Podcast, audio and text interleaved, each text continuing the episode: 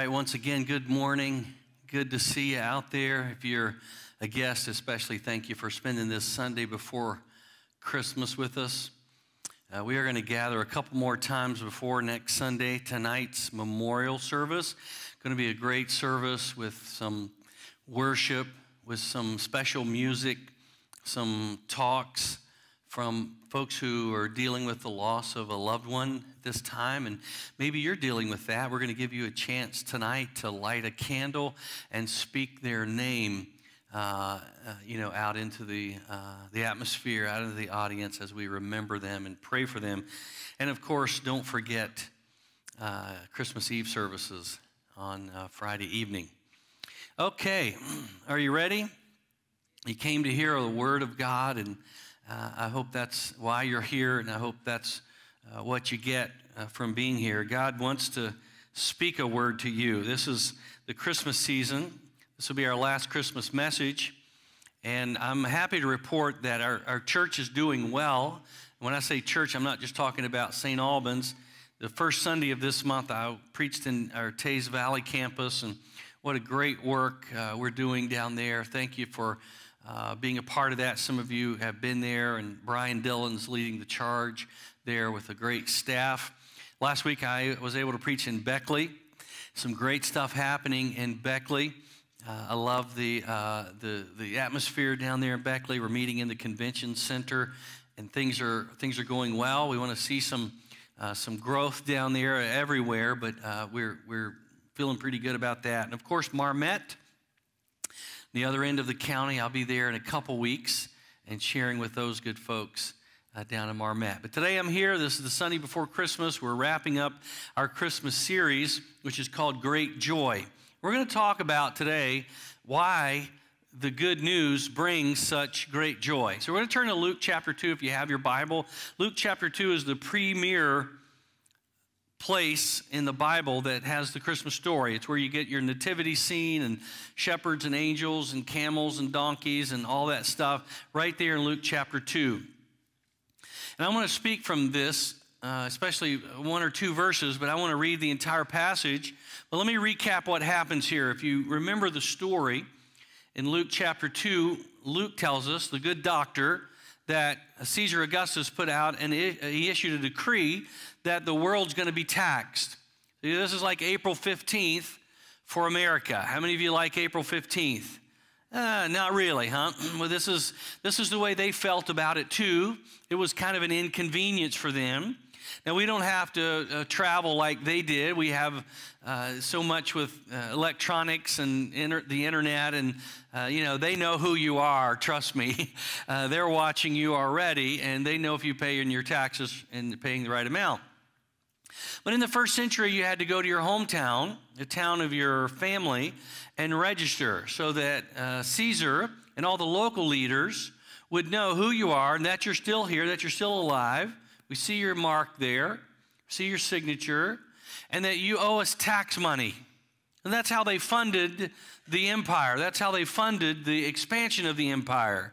Once they conquered a place, they collected money from them. They uh, wiped out the treasuries of those local places, and then they kept pouring it into their military so that they could conquer more and more of the world. It's the way it's happened uh, from the beginning of time and civilization.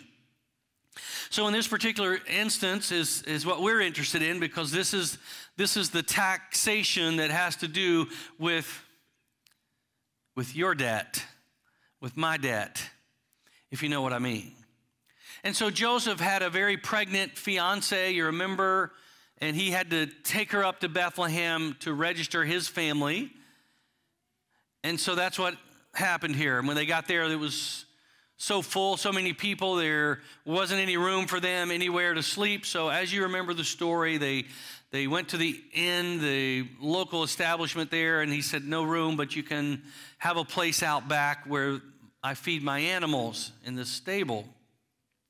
And so that's what they did, and they went there, and as God would have it, that's where she had the baby. That's where she had the baby in this lowliest of places, in this dirtiest of places, in this uh, place where animals were eating, where they were uh, passing through what they ate. Uh, my mind was searching for a word there, it didn't come to me. what they were living out there, and this is where this is where God sent his son to be born. Incredible night. We sing about it. We're going to keep singing about it. We imagine it. We depict it in stories and movies and songs. And the Bible says, and there were shepherds living out in the fields nearby, keeping watch over their flocks at night. An angel of the Lord appeared to them, and the glory of the Lord shone around them, and they were terrified. But the angel said to them, Don't be afraid. I bring you good news. Here's our key verse that will cause great joy for all the people. Today, in the town of David, a Savior has been born to you. He is the Messiah, the Lord. And this will be a sign to you. You'll find a baby wrapped in cloths and lying in a manger. Suddenly, a great company of the heavenly host appeared with the angel. This is still out in the field, by the way. Praising God and saying, Glory to God in the highest heaven, and on earth peace to those on whom his favor rests. When the angels had left them and gone into heaven, the shepherds said to one another, Let's go to Bethlehem and see this thing that has happened, which the Lord has told us about. So they hurried off and found Mary and Joseph and the baby who was lying in the manger. Now listen to this verse. When they had seen him, they spread the word concerning what had been told them about this child. And all who heard it were amazed at what the shepherds said to them. And we'll get back to that, those last two verses in a moment. So, the question we're asking today in this Christmas season 2021 America, when you, if you're like me, the Amazon delivery guy has stopped at your house more times than you can count. Anybody with me there? Our poor mailman, I know, is tired of pulling into our driveway. You know, he can't drop all these stuff up, all these things off in, a, in the box. He's got to pull in and hand carry it unless we catch him out there. And he told me the other day, he said, Yeah, man, I love my job, but I hate this time of year. And so that's what we're doing to the mailman. We need to leave him a gift or something out there, some cookies or something. But do we really do, do we really need this good news today? I mean, is this still good news that causes great joy. And seriously, you have everything you need, you get everything you want, you order it, you go buy it, whatever it is. In America, we have the means to, to take care of ourselves, right? So, is there anything really that could cause us great joy that is not related to me, that's not related to my needs and my wants? that's really what we're trying to get at today. Is there something about the good news of this angelic proclamation that has anything to do with me? I'm doing fine, doing well. Do we need this good news? That's what the angel said. Don't be afraid. I don't know if you ever realize that every time an angel appears to a human, uh, they say this don't be afraid. Why was that? Because the humans knew, especially the ones the angels were appearing to, the humans knew, these humans, that the Bible says no one can see God and live. You know, Moses had to hide his face, he had the Shekinah glory. And so they immediately thought, we're dead. We're dead. We just seen God, we're going to die. And the angel said, Well, wait a minute, don't be afraid. Get up. That's what the angel told John, the book of Revelation. Get up. You know, you and, you and me have the same kind of work to do here. We have the word to spread. And so the angel said, Don't be afraid. I bring you good news of great joy. And what was it about this good news? Have you ever gotten good news that wasn't such good news? I've told this story two or three times now, but I'll share it with you because I feel obligated to. But um, you know, recently I heard overheard some staff members talking about this incredible deal. Do you ever hear hear something that was so good? What, what did your dad tell you? If it sounds too good to be true, what? Probably is. And so I overheard some staff members talking about this new car wash thing that's going on across the valley. You know, from Huntington, uh, Teays Valley, Cross Lanes, Kanawha City, they're building one. How many of you know what I'm talking about? It's the five star car washes where you uh, pay one price and you wash your car as much as you want. I'm like, wow, that's too good to be true. Because I, you know, I like to wash my car about once a month, and I'd usually take it down to KO down in the, the valley. But bless their hearts, they're going to be put out of business now, I think. So I, I, show up at this place. I'm like, that, you know, I could really make some money this way. You know what I mean? You save money, you're making money. Uh, that's what your wife tells you, right? Look, it's on sale. You're saving money. Help me out, man. So, um, yeah, so I, so I go and I, and, and I uh, pull in the inside lane. I get my uh, information taken, uh, runs my debit card. I get my car washed. Looks great. Vacuum cleaners are free. That's good news. And, uh, and then I go look at my bank account, and they hit me with $20 charge, which is the lowest amount, plus the $10 charge. Uh, and what's that all about? So I looked at the literature, and it said $20 a month. Then it says in small print, $10 per individual wash. I thought, oh, I knew this was too good to be true. They're going to hit me 10 bucks every time I go wash my car. This good news is not good news. I'm happy to say I've, I've gone two or three times now and they haven't hit me again with the $10. So it must be the initial time they hit you with the $10. Can anybody give me a witness on that? Yeah. And so this is pretty good news. Pretty good news if you like to keep a clean car. If you don't, then don't worry about it. But is this good news good enough to cause us the joy that we have from this good news that we're talking about? Before I answer that question and show you why it is, let's look at these people who first received it. They were the shepherds. Socially and vocationally, these guys were at the bottom of the pile. They were the guys out in the fields. They were probably dirty. They were uh, smelling of the nighttime fire. They had blood on their hands, maybe on their sleeves, on their, uh, their clothes from cleaning up a dead animal, a, one of their own sheep, or maybe a dead animal that they had killed. They, they weren't the guys you would invite to your party. They, they weren't the, the most desirable guys. They were, they were out there. You know, they were a little eccentric. When I went to uh, the Middle East, and I'm sure, uh, Preston, you guys have probably been in some of these places where they, they're shepherds, you know, they're out there, they're just walking around. They're not, uh, you know, they just seem to be quiet.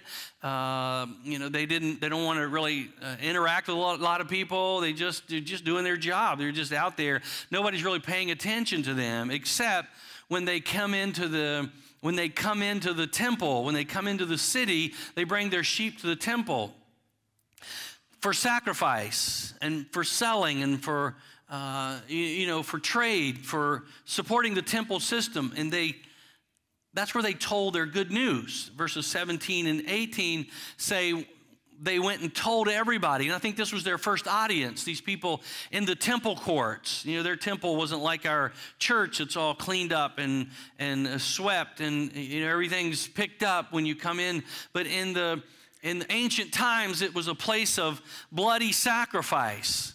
And the, the smell of blood and burnt meat, and that might not be a bad thing for us to have here today. That would kind of be good, wouldn't it?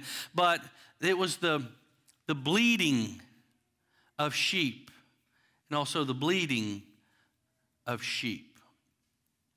And so that was all going on, and that's that was their first audience, these shepherds. And you think about these shepherds, they were at the bottom of the pile socially and vocationally. This is not a job probably that their mothers aspired for them to become a, a, a lowly shepherd. Although David kind of made this a famous vocation before he became king. But king is more like what moms wanted their sons to do, or, or priests, or prophet, or something noteworthy, but not a shepherd. But isn't it just like God to use the bottom of the pile to give the message to first? That's what God did. I don't know if you remember who got the message first at the tomb, but it was the women. And they also, women, I'm only stating the facts here, it's no personal feelings, but they were at the bottom of the pile too, in some ways. I'm sorry. Uh, aren't you glad things have changed today and you're in charge? So, this is just like God to give these guys the message, the first message, the good news. And this word that's used here is uh, one word in Greek. It's the word euangelion, from which we get the word good. the prefix EU is a prefix we use today, like when we say a eulogy, someone's giving a good word. The word eulogy, logi comes from logos, which is the Greek word for word. Somebody gives a good word about the deceased.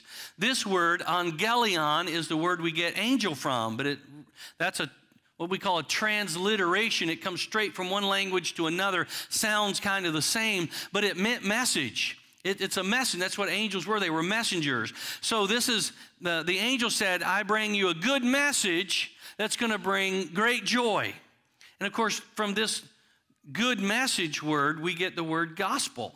That's where we get the word gospel. The gospel is good word. So I guess what I'm asking today is is the gospel bringing us great joy? Does the gospel still do something for you? Does it still excite you? Does it still move you? Does it still change you like it should? Why is the gospel such good news? And why is this good news the cause of such great joy? And the answer is in verse 11, where the angel said, Today in the town of David, a Savior has been born to you. He's the Messiah, the Lord. There's three presents right there for Christmas. There's three reasons right there why great joy is still the result of this good news, even in 21st century America. First of all, because he came to save us. Jesus came to save us. Again, uh, speaking to an audience like we have today, that's not a big deal to us, like it may be in some other parts of the world. That you know, I don't. Do I need to be saved? I mean, I'm doing okay. I've got food on my table. I'm driving a nice car. I'm living in a nice home. What do you mean save? You know, we have to we have to explain to people what it means to be lost sometimes. We, we have to we have to remind them what the what the fate of the lost is before we can get them to understand and receive the gospel, the good news. The good news is that is, is part of the good news is that you're lost. You're headed for a Christless eternity. We call that hell, where there's uh, it's a miserable existence where there's no presence of God, therefore no love of God, and no uh, nothing of God. And I think that's hell. Second Thessalonians 1 9 tells us. And, and we need to be saved. This is the greatest gift of all. Uh, you know, this is something that will affect you when you lose a loved one and you're not sure if they're saved. This is something that you'll think about as you get close to, to your big day and you think about, am I saved? This is what we need, isn't it? We need a Savior. This is the, the part of the good news that really gives us the great joy. It's, it's why Jesus came and it's why we celebrate today. C.H. Spurgeon used to tell a story about a, a church in England where the, they had a widow, they had a, a, lot of widows, but they had this one particular widow who was in financial need.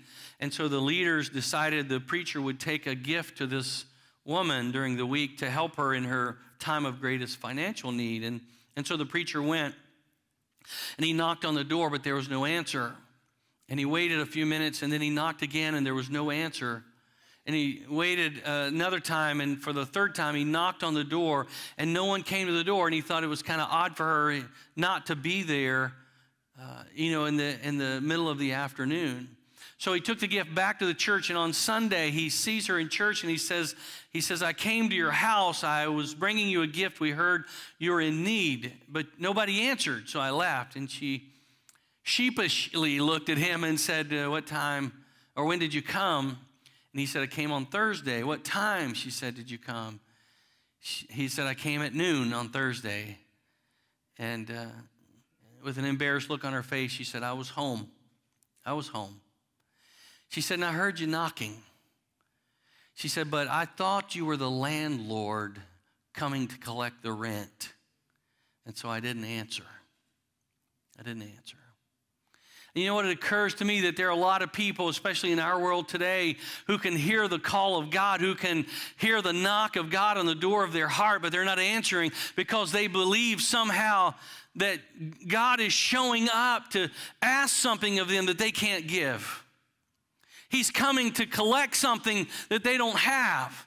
He's coming to expect something that they can't live up to, some kind of this life or that life. And they're not going to answer the door because they're not willing to change, or they don't want to change, or they think they can't change. You know, they're steeped in addiction or they're steeped in their, in their own selfish pursuits and they, they don't believe that they can measure up to what God wants from them. And so they, they, they can't be saved because they won't, don't hear what I'm not saying, because they won't turn their heart toward God. You know, God's not going to twist anybody's arm into eternity. And if you reject God in this life, if you don't want to have anything to do with Him, He will not force you to have anything to do with Him in the next life. And that's what I believe, that's what I believe the Bible teaches. Look, we got to realize that Jesus didn't come like a landlord to collect the rent, He came to pay the bill like a Savior. He came to save the day, to rescue us. He came with the money, He came with what we need. He came to pay a debt He didn't owe because we owed a debt we couldn't pay. You remember the old song? Hallelujah. What a Savior. Man of sorrows. What a name. For the Son of God who came, ruined sinners to reclaim. Hallelujah. What a Savior. Stand unclean. No one else could. In my place condemned, he stood. His nearness now is my good. Hallelujah. What a Savior. You see, when, when Joseph was about to put Mary away because he felt like she had been unfaithful to him, the angel appeared and said, Mary, uh, Joseph, don't do that to Mary because Mary's going to give birth to a son, and you're to give him the name Jesus because he will save his people from their sins. And that's what Jesus means. It's the form of Joshua. He saves. And you know, if we stop right there, if you just got this one gift for Christmas, wouldn't that be enough? I mean, isn't that enough that he saved us? He saved us. And so you don't have to you don't have to be afraid when he shows up. You don't have to fear what's coming uh, on the day of judgment. You don't have to fear his wrath. He saved us. I mean, you are scot free. Your debt's been wiped out. That's a that's that's great joy, isn't it? I mean, if you owed a great big debt, I'm talking about tens of thousands of dollars like some people do on their credit cards or their student loan accounts or whatever it is, their debt, their autos, their homes. And someone came in and said, hey, I want to pay all this off for you. Would you, see, would you say, oh, well, thank you? No, you'd tackle that person in joy and love like you just made the winning basket at the game. Great joy. I'm afraid in here in America we don't grasp this like we should. This is great joy. How can we worship God with a ho hum attitude? How, how, can we sing praises to our Lord with a grim look on our face? Look, I don't know what you brought in here with you, but what you have in Jesus is good news for great joy. I wish you'd believe it. But that's not all that he gave us. He came to give us hope. You see, the angel said something else. the angel said, uh, Today a Savior's been born to you. Savior, he came to save us. He is the Messiah.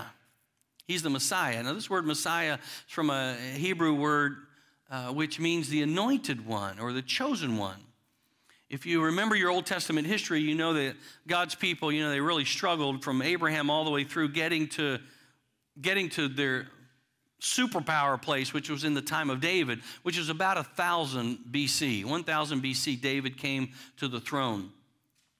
And uh, David was, uh, you know, he was God's anointed, he was God's man.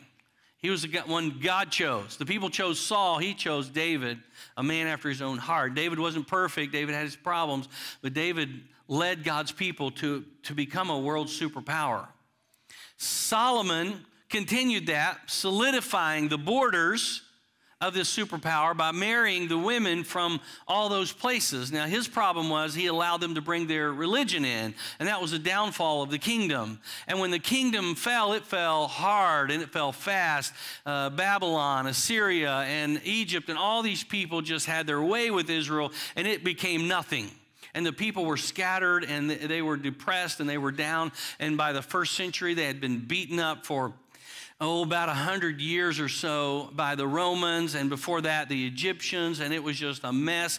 And, and so when they heard the word Messiah, they thought of David.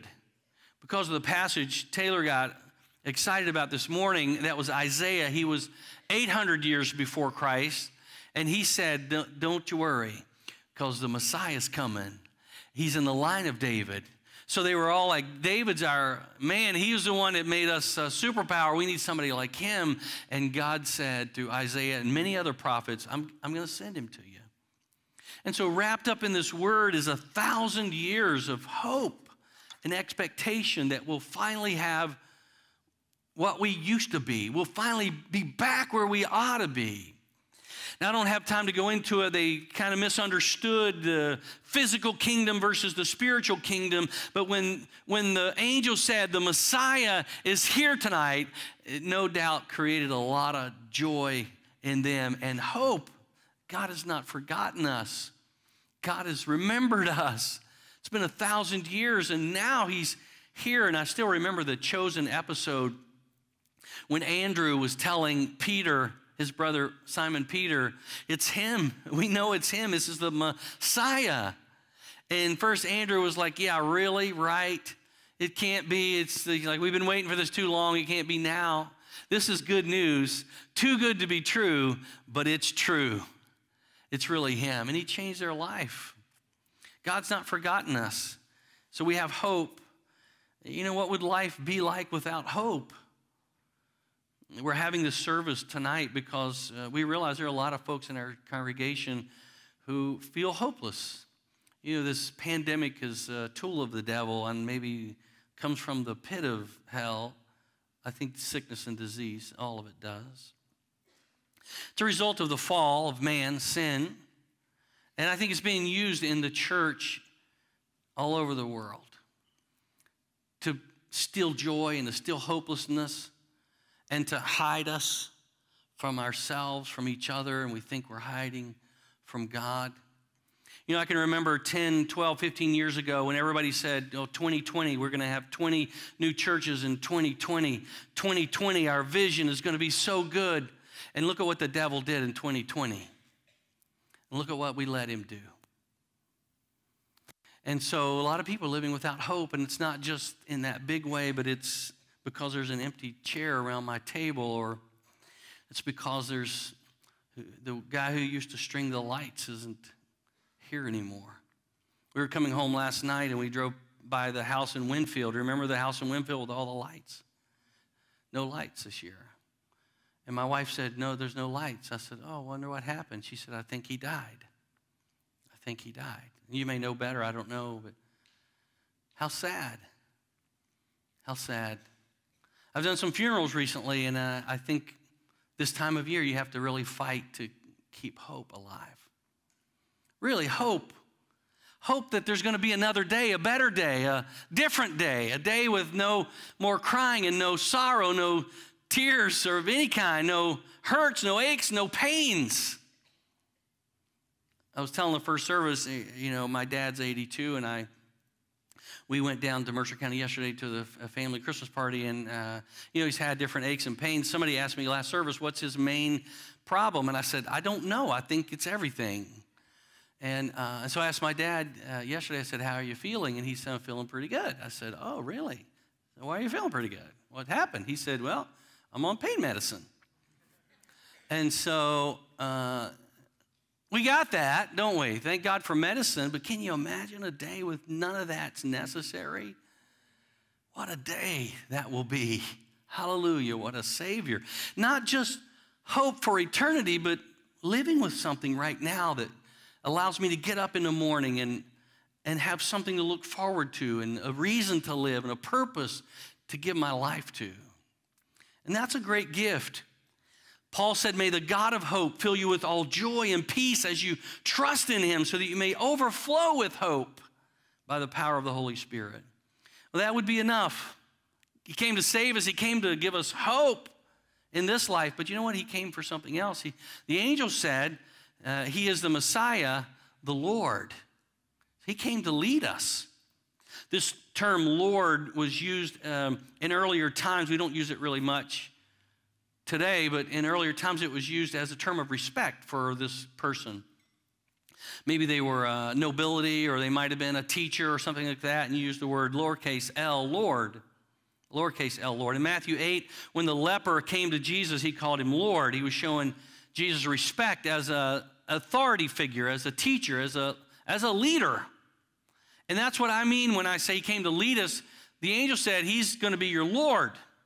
You're not going to have to come up with your own plan anymore.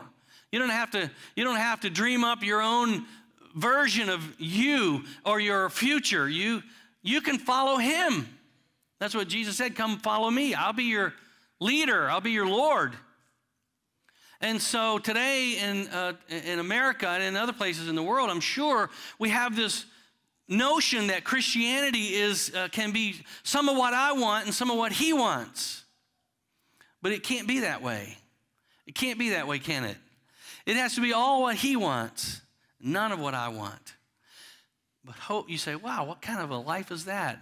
The goal is for you to want what He wants. That's the goal, for you to want what He wants. You know, He's either Lord of all or He's not Lord at all. What part of your life do you need Him to lead you? He's your Lord. We need leaders today.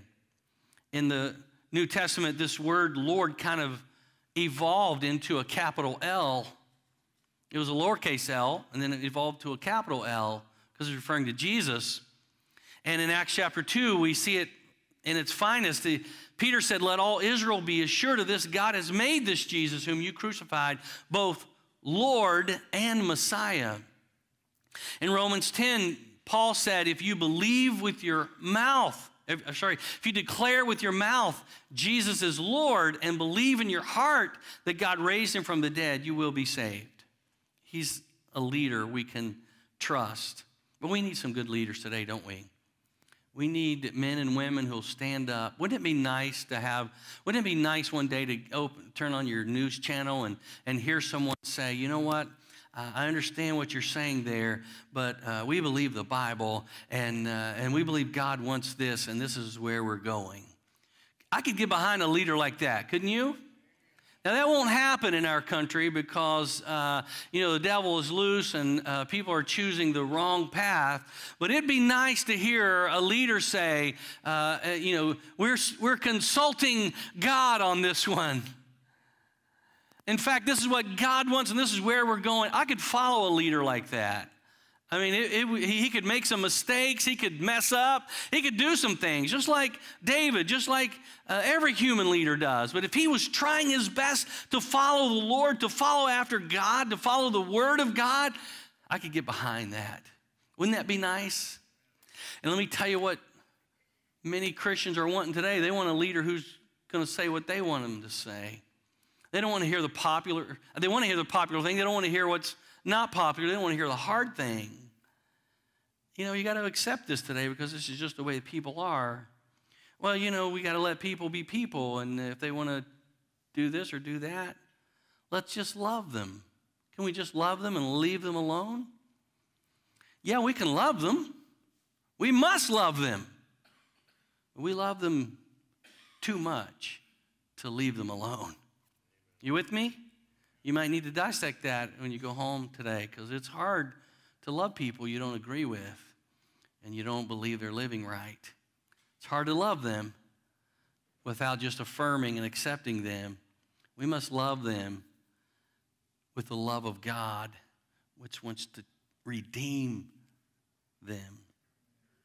What's baffling to us how God does this with a baby, but the Bible says God chose the foolish things of the world to shame the wise. God chose the weak things of the world to shame the strong.